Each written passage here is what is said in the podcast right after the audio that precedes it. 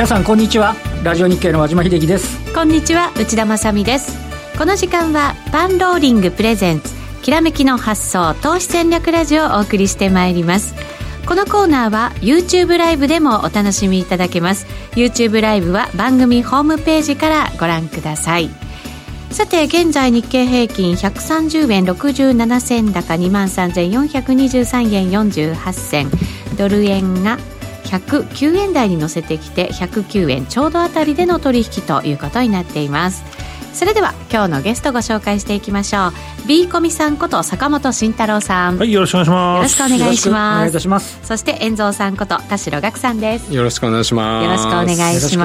ますさて日経平均は今日もしっかりという動きでございます、ねまあ、ニューヨークが、えーとえー、ダウの方で5日ぶりの、ね、最高値という話で、また米中、少し、ね、前進ということだったり、まあ、少しね、M&A が、ね、結構あって、うん、えー、それもちょっとマーケットに刺激材料になってるのかなというところですかね。はいあのなかなかこう過熱感高まってるんじゃないかっていう人たちもいますしまだまだっていう人たちもいるし、ね、ちょっとやっぱり分析難しいですね、うん、なんかアメリカの株価見てる限りだから誰も中国のこと気にしてないかみたいなぐらい強い感じがしますけどね。はい、えー、今日はビコミさん遠藤さんにもそんなお話伺いながら番組進めていきたいと思います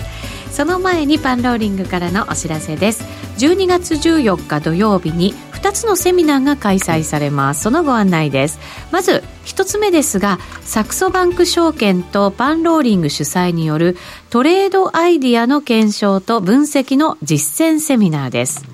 石原淳さん、西村隆之さんといったマーケットにもシステムにも詳しいお二人がトレーディングツールマルチチャートを使って様々なアイディアをご紹介します。マルチチャートは世界トップレベルのバックテスト機能を含む相場分析ソフトで、しかも簡単なプログラミングによって自動売買も可能だということです。プログラミングの経験はないけれど、エクセルなら苦にならないという方や、自らの力で検証してみたい方は、受講費無料となっていますので、この機会にぜひご参加ください。そしてもう一つ。日経オプション売り坊さんと日225オプション教室入門セミナーが新宿で開催されます。機関投資家時代、日経平均先物でたった1年3ヶ月で50億円を250億円以上に増やしたという輝かしい実績を持つ日経オプション売り坊さんが株式投資しか経験のないという個人投資家にもわかりやすくコールの売りに特化した手堅くコツコツと攻めていく手法を紹介いたします。難しい計算は全く使わないということです。うん、ポイントを絞って入門者にもイメージしやすいように丁寧に解説いたします。こちらもぜひ番組ホームページからお申し込みください。それでは進めていきましょう。このコーナーは投資専門出版社として投資戦略フェアを主催するパンローリングの提供でお送りします。さあ、それではまずは株式市場についてお話を伺いましょう。そうですね。お願いします。はい。まあ、あのー、アメリカの方がしっかりなんで、日本もしっかりだって話と、先ほど内田さんからあったように、為替が109円にね、乗っけてきてるんで、はいというところですよね。で、日経平均は11月12日、これ終値ベースの高値ですけど、23,520円。今日ちょっとね、これにトライしに行きましたけど、はい、そこまではっていうところですが、坂本さんどうですかね？そうですね、まあ、ここから上が重いのかっていうのは、皆さん結構心配というか、はい、まあ、どうなのかなって思ってる方いるんですけど、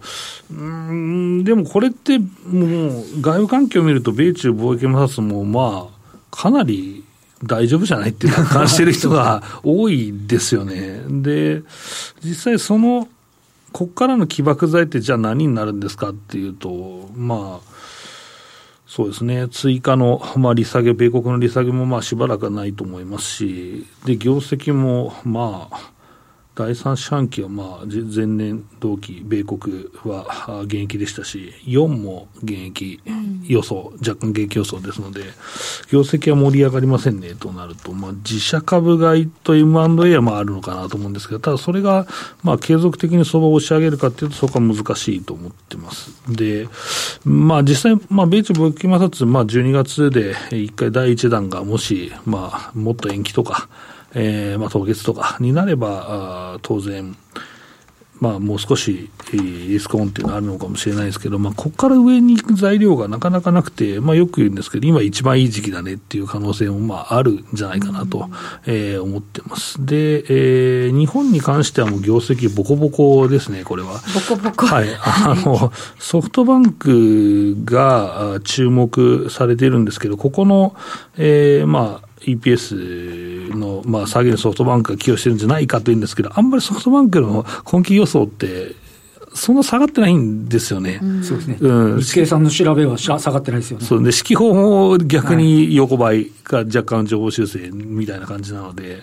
となると、まあ、この EPS の、まあ、下落っていうのは何だったのかっていうと、それ以外の企業なんですよ。うん。だからトヨタ以外の自動車とか、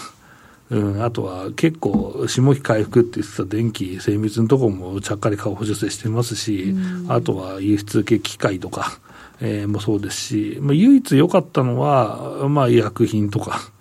あかなと、まあ、武田の赤字が減る予想というか、まあ、そういうのもありますので、まあ、そのぐらいなのかなっていうふうな感じですね。まあ、そうすると、なかなかこの業績がいまいちだと、その肯定するというか、株価の上昇を肯定する材料っていうのはないんですよね、まあ、そん。な中で本当に買っていけるのかっていうと、なかなか厳しくて、まあ、強気の人は来期、まあ、回復しますよっていう話は、まあ、しているんですけど、いや、それは、うん、今のその業績、今期、まあ、今、マイナス2%ぐらいの、まあ、前期比の、えー、減益になってしまったんですけど、まあ、それが、まあ、もう少し多分進むと思います。5%ぐらいまで行くって見てる、まあ、国内大手証券もありますし、まあ、僕ももう少し下方修正出ると思ってるので、そうすると発射台が下がっただけの翌年の増益って許されるのかっていう話にもなっちゃうじゃないですか。だ本当にこれで、いや、僕もね、業績来年期待できるねっていうレベルだったら、やっぱり2018年3月期の業績を超えてこないと厳しいと思うの最高益を取ると。最高益か。はい。そこまでは、現状去年が、昨年度が6.5%ぐらいの減益なので、でそれに今年が5%だったら、やっぱり10%、10%前半ぐらいでようやく最高益更新という形になってしまうので、そこまで増益できるかっていうと、いや、できないよねとなるので、まあ、1年分の、えー、BPS が上がった分ぐらいは 許容できるのかなというところで、相変わらず PR が低いような、その、市場っていうのが日本なのかなっていうのは来年も見方は変わらないですよね。だから、まあ、ほんで、まあ、需給の方に目を移しますと、やはり、まあ、外国人投資家の買い戻しが続いているというふうになっていて、まあ、先物、現物ともに買い戻してるんですけど、まあ、先物は、まあ、あの、えー、買い戻しですよね。あの、ずっと売ってた分の買い戻しが起こっていると。で、あとは最低、売り算が2兆円ぐらい溜まってたんで、まあ、そこは半分ぐらいも買い戻してますので、はい、まあ、そういう需給が寄っていると。で、現物に関しては、じゃあ何なんですかという人もいるんですけど、現物は日本の業績がいいから買ってるわけじゃなくて、多分、もっと悪いと思ってた人がポジションを落として、そこをニュートラルに近づけるような買いなんじゃないかなと僕は思ってますけどね。うん、あのチャットにですね、質問が入りまして、はい、来期に向けて、外国人の投資家が日本株に対する見方、変えたということはありませんか？という質問なんです、ね、そこはないと思います。はい、そうですあの、理由としては、まあ、先ほども先に答え言ってしまいましたけど、まあ、足元の、まあ、現物の買いっていうのは、多分ポジションニュートラルに戻している途中なのかなと思いますけどね。うん、うんじゃあ新興市場どうなんですかっていう話になるんですけど、新興市場は、うん、そうね、皆さんが好きそうな 理論からいくと、あの、ヘッジファンドの45日前解約ルールがあって、それが11月15日でしたと。はい、それで小型株のファンドの、やっぱ、運用成績がすごく悪かったんで、解約かなり寄ったと思うんですよ。で、なんか11月15日過ぎてから、なんか新興でわざわざ調子いいぞみたいな話になったりしてて、なんかそういう売り圧力が なくなったから、まあ、新興強いんじゃないかな、みたいな話をすると、そうだな、とかいう肯定してくれる人いるのかなと思うんですけど。売り圧力がなくなった。まあ、ただ本腰が、本腰の買いじゃないと僕は思ってますけどね、これはね。うん。まあ、ただ、まあ、傾向としては、まあ、結構まとまった、あ株、株数、まとまった金額が外国人投資家買いが続くと、まあ大体4週続くと大体もっと続くと、まあ今6週、7週続いてるんですけど、まあもうちょっと続く可能性はあるので、はい、年末は外国人投資家買い越しやすい。で、それは裏で個人投資家売るからなんですよ。ただ節税売りするでしょ。で、儲かってねえよって言ってるけど、まあ後半儲かった人もいるし、あとは IPO も出るからそれ売るし、で、あとはまあ超長期で持ってる曲がある人は含み益のはずだから、そこを売って、えー、今年の損を切ってっていう、だからもう売り越しになりやすい週がもう11月、えーまあ、後半にかかっているので、まあ、これが12月までずっとだらだら続くと、その反対は外国人投資家の買いになりやすいので、まあ、年末までは外国人投資家の買いが多く見える年なんだろうなと、今年まで、年末まで思ってますね。ここからね、IPO ラッシュもあったりもしますし、ね、ね。23社、23社、はい、合計で年間87社。去年90社だったんで、あの今年11月がやったら少なかったんで、そうなんですよ、ね、ちょっとへこむかなと思ったら、ドドドドって最後、うん、そうですよね、まあ、例年ラッシュ来ますけどね。そうそう。11月が本来ガラガラだと、大型ものがなんか来るのかなと思ったら、それなかったんですよね。なので、まあ、この23社がね、どうなっていくかっていうのと、今、あの坂本さんからありましたけど、10月の1週まで外国人投資家って現物先物合わせると、1兆円ぐらい売り越しだったんですよね。うん。はい、で、これがあの11月2週で、年間通して1兆3000億ぐらいの現物先の買い物、買いになってるんで、はい、まあ、あの坂本さんおっしゃったように、売り方の買い戻しなのかなんかはともかくとしても、上昇した権益はやっぱり海外税っていうね、うん、ところであったことは事実だろうなと思いますよね。そうですね。あと2年、あと、まあ、2年ぐらい前からの推移を、まあ、今年だとやっぱり12月が安かったじゃないですか、ね、昨年。だから、買い越しになりやすいんですけど、もう1年か半年伸ばすと、まあそうですね、ピークまで先物あと2兆円ぐらい買い戻してもまあおかしくないので。18年が現物先戻して13兆売ってますからね。そうです。はいだからまだまだ買い戻せる余力はあるというところですね。はい、まあ、そうすると、じゃあもうちょっと株価的にも上、目指してくれるっていうことですかね。そうですね。ただ、利食いをする人がそこで出てきてしまうと、まあ、いくら買っても上がらないよねっていうパターンになりますので、でもまあ、うん、もうちょっと上までは見ててもいいかもしれないですけど、ただ買いが止まった時は怖いよねで、多分この先物の売り買いっていうのは、もう米中貿易摩擦の温度にそのまま反映されてますので、だから12月15日半ば向けて、ちょっとこじれるようなことがあれば、まあ、ピタッと買いが止まって、逆に売り越しになってしまうと。いう危険は、えーまあ、自分でも持ってた方がいいのかなとは思いますけどね。はい日銀の買いもね、もしかしたら入らない可能性っていうのもまあ、やめといてもらった方がいいと思います。必要ないものは買わなくていいと思いますここでお役所仕事してもらわなくてもいいかもしれないですね。そう確かに。買うべき時にしっかり買ってくれるっていう方がいいかもしれないですよね。はい、わ、かりました。さあ、この後は、遠蔵さんにも為替の話を伺っていきます。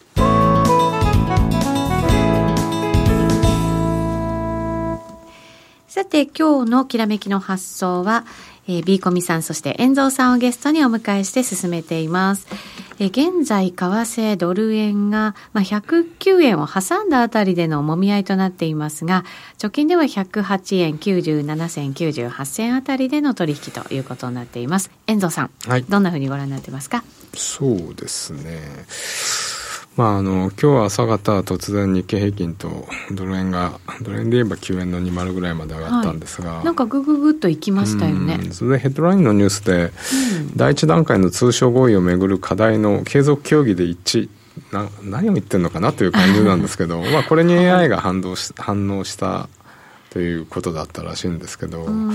要するに材料が今それしかなくなってきちゃっててもともと10月、まあ、9月が ECB で10月が FOMC で、はい、ここってすごくマーケットは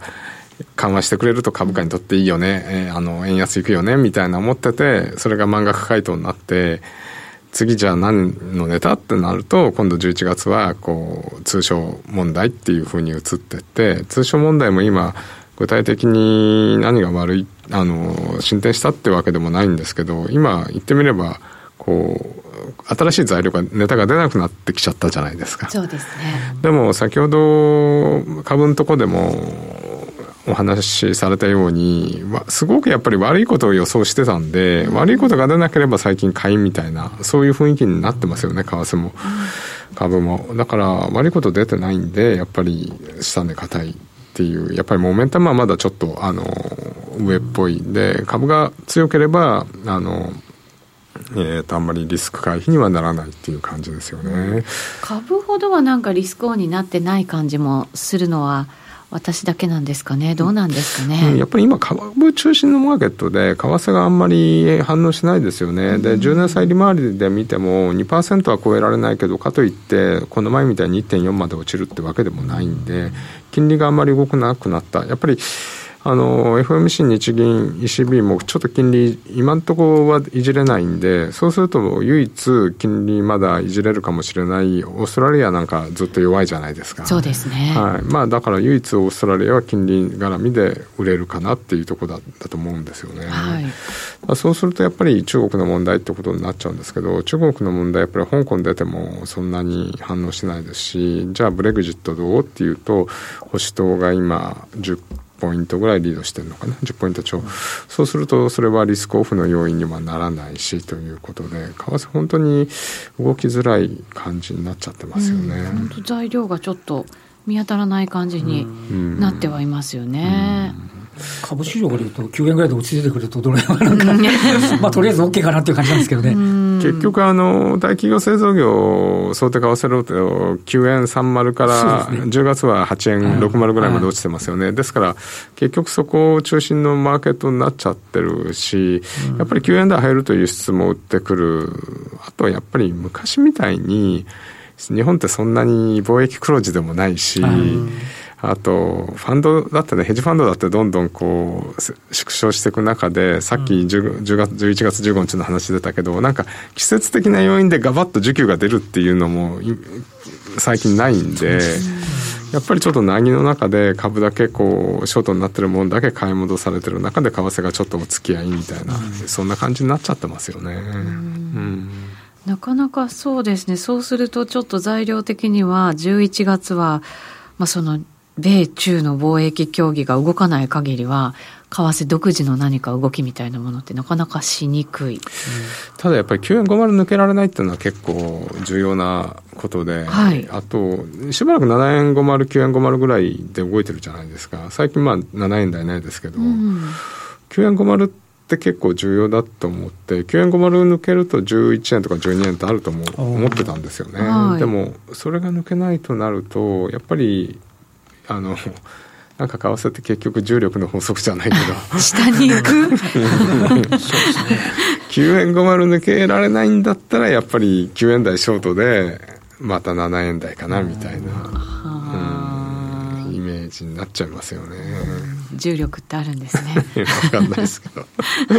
まあ下に行く方が早かったりもしますしね、はい、そういうただ、最近、あの、出てくる PMI がちょっと良くなってきてるんで、まあちょっとって本当気持ちね、ヨーロヨーロッパはすごく気持ちで、アメリカは少しなんか明確に良くなってるんで、そこってもしここで景気が少し回復するのであれば、少しまた時間稼ぎになるのかなという、うまあ相変わらずね、欧州の戻りは弱いんで、ドイツでもちょこっともうね、ね底打ちしてくれたかもしれないぐらいな感じの。もうそれかなり あの、だから、内田さんおっしゃるように、みんなすごく弱気だから、0.5上がると、ああ、ちょっと底打ちか、みたいな、なって。期待しちゃうんですかね。だから、ね、だからショート溜まってみたいなことになるんじゃないですか。だから、まあ、まあ、おっしゃるように下げ止まった感はありますよね。ねうん、下げ止まった感はあるんで、これ、もし本当に少し強い数字出てくると、またあの、いいんじゃないかみたいな。ちょっとね、動きやすくなるんじゃないかっていうふうには考えたくなりますけど、ね、まあ、ショートの人は嫌でしょうね、こういうのはね。うん、うん、だと思います。はい、うん米中もなんか、でも場所も時間もまだ何もそうなんですよ。妙に楽観的なの、うん、いや、これ、だから第一弾が発動する直前にドンっていうパターンはないとは言えないですからね。なんかね、あの、チリでうまい具合にデモになっちゃって、調印できなくなって、したらトランプ、トランプがアメリカに呼びつけようとしたら、それは習近平としてはプライドが許さないですよね。ブラジルでみたいな話をしてましたけどね。お前が来いって話になっちゃいますよね。で、で、なんかうっかりすると、なんか来年かみたいな話になってて、大丈夫かよみたいなね。なんか感じもしないじゃないですか、ね、でも昨日も周さんなんかはね、この回避に向けて、はい、あの戦争にならないように、貿易戦争回避に向けて積極的に進めますよみたいな言葉があったりもしますからね、やっぱり。正式に来ないっていうのがね、そうなんかね。リップサービスばっかりしてる状況だから、まあでも実際、ね、期待だけさせようって感じなんですかね。そで、それは今年の1月からゴールデンウィークの直前までずっとそうでしたよね。で、それでみんななんとかなんだろうとか思って、で、先物も買い戻されれば、まあちょっと楽観視するわっていう方なんで、度数だったじゃないですか。その繰り返しじゃないかなと僕は思いますけどね。お互いに白黒つけると都合悪いんですよ。そうそうそうそう。だから第1弾もなんか延期とか言って、なんか第1弾からずっと延期し続けるみたいな、あの、米国の債務上限問題みたいなことなんじゃねえかなっていう、その、毎回あの、ここだけそういうあの伸ばしとこうみたいなのがずっと続くっていう、場当たり的なイメージですよ。ね今、チャットにドスンが怖いって入りましたけど、うん、そうするとドスンもなかなかなりにくい相場ではあるんですかね？そう、でもただ第一弾の発動の時は、どっちか白黒になるわけだから、これがグレーにはならないわけだから、延期っていうのはもう白黒のどっちかなわけでしょう、だから。そうですね。だからそれはドスン怖いなら、それに近づいてきたポジを外すなり、ヘッジするなりっていうので対応するしかないよね、これ。だんだん大統領選も本気になってきちゃいますよね、これね。だんだん伸ばして伸ばしてるうちにね。とりあえず3月、3月に民主党の候補決まりますし、そうすると本格化しますから、そうこうするうちにそれがフォーカスされますよね。ね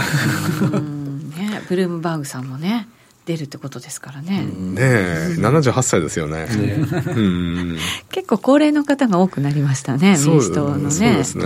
全部自己資金で賄うっていうのはすごいですよね。さすがですよね。できるのはね、さすがですけどね。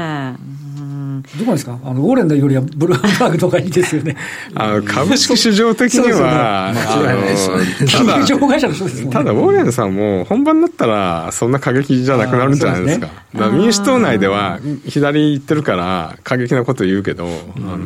本番になったら、トランプシフトになるんじゃないですかね。歪みすぎたもの是正みたいな、そんなイメージで言ってるけど、でも結局はトランプのやってるのを、こう、白、白を黒にオセロ変えていくようなイメージは払拭できないですよね。結局あれじゃないですか、どっちも30%ずつ岩盤支持層があって、うん、残りの40がどっち動くかなんで、うん、トランプどんなことしても支持率35%以下にはなんないですよね。うん、45%以上にもなんないけど。なるほど、なるほど。確かに。でも来年になったらやっぱりね、もう選挙なんか一色な感じになりそうな感じはしますもんね。面白いですよね。だから、それは結構、あの、面白い。いや、イベントとしては面白いじゃないですか、やっぱり。一つの国取りゲームみたいになるやつでしょ。国取り。またなんか、またツイートがなんかバカバカ来そうな感じもして、なんか、最近おとなしいですからね。そうなんですよ。ね、だから。君たちハッピーだろ？株価最高値とか言ってるくらいですからね。そうですよね。イギリスだってね、だって、やるやる言って、なかなか抜けないじゃないですか。そうですね。まあ一応12月にまた審判ですが。でも、保守党が絶対的過半数取らないと、また長引きますよね。そうですね。そうか、そうなると、ちょっと話題的にもなかなか、乏しくなってきますね。うん、ちょっと為替はあれですよね、うん、すごく材料が、ネタが少なくなってきちゃって話すのも困るんですけど。そうですよね。株式市場って先ほどの坂本さんの話なんですけど、大体例年材料株なんで、はい、その新興市場も含めた小型株が動きやすくはなる。まあ2年お休みしてますからね。だって高値が2018年で1月とか2月とかその辺ですもんね、マザーズ。ようやく今日が、うん、あの、マザーズは60か月移動平均と戦ってる、26週線、26か月は抜けてきたんですよ。新進法で制度で。52週か52週の戦いになってね、うん、6か月で4回投げてようやく来たかみたいな、ずっとこの期日来たらこう投げてる人が。あの信用評価損益率も少し改善してるもんね。そうそうなんですねさすがにねここだ ね、やっぱ戻しつつあるっていう感じはね。そうするとじゃあそういうところのなんか動きのいいものをちょっと物色しつつみたいな感じの。特集戦を1月以来抜けてきてるんですよ、だからやっぱもう結構久々な感じですどうなんですかね、短期的と思って割り切ってトレードした方がいいのか。いや、年内はそれでいいんじゃないですか、はい、そうですか。だどうなるか分かんないですし、まあ、実際やりすぎたら、多分その反動は来るわけですから、でも去年は、でもそういうことを言っていても、全体の下げと、あとは、うん、信用収縮でもなくて、成長、株の、えー、PR の低下が一気に起こったんで、うん、あの、それの、その成長株の PR の低下は指数以上にその食らってたので、だからあえてあの時はその新興株がもっとダメージ受けたんですよね、小型株と。去年、うん、日経平均も12月安いですもんね。そうそう、あれは本当ひどかった。だいぶ違いますですよね。そうそうそう、クリスマスのね。そう、まさにあそこはそこでしたよね。為替、為替が出遅れてて、あの時も、そうせそういうとこ、今回もそうですね。あの時も株が先行って、為替行かねえな、みたいに言ったら、1月3日にドカンとやったじゃないですか。そうか。インチキで。何もないところ無理やりやって。で、戻って、また再度4円台までやって確認して、だからあそこは硬かったですよね、やっぱり、うん、そう簡単に抜けないですよね、多分。そうか、うん、そうすると、じゃあ、そこまでのこう下落みたいなものは、もうちょっと考えにくいんですかね。今の株の情勢を見ると、為替だけそこまでいくようには思えないんですけど、ね、そうですね。株次第みたいなところはね、あるのかもしれませんけど、やっぱり株が主導じゃないですか、新興市場上がればいいですね、みんな結構楽しいんじゃないですか、そしたらね。そうすると、個人投資家の皆さんはね、少しね、ちょっと楽しくなってくるのかもしれませんね。回転かな。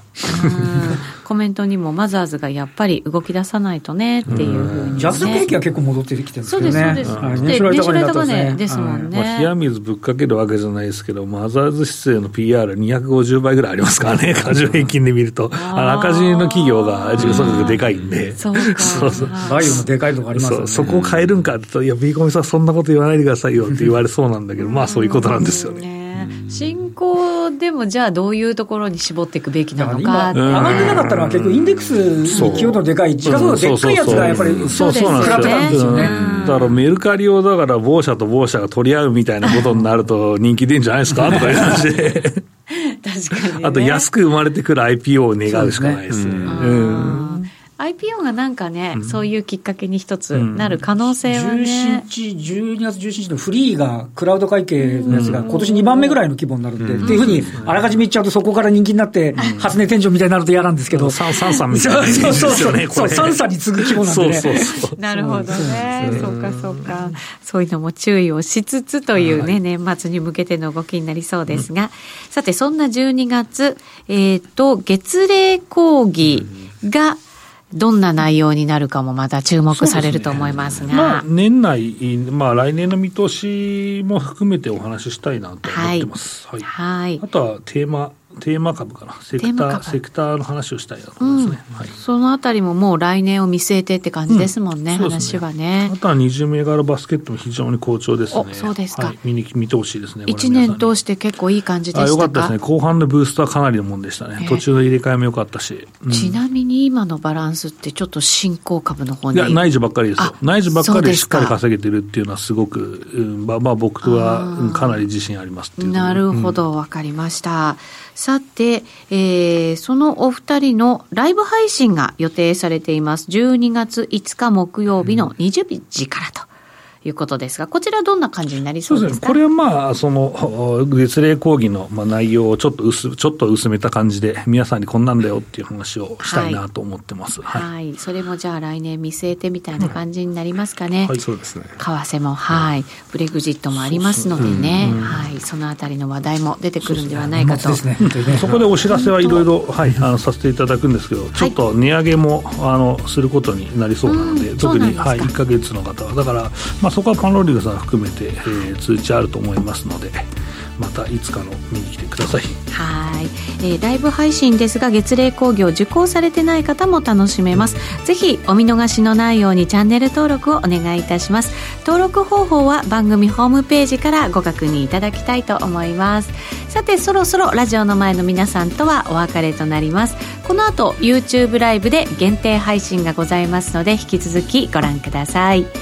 このコーナーは投資専門出版社として投資戦略フェアを主催するパンローリングの提供でお送りしました。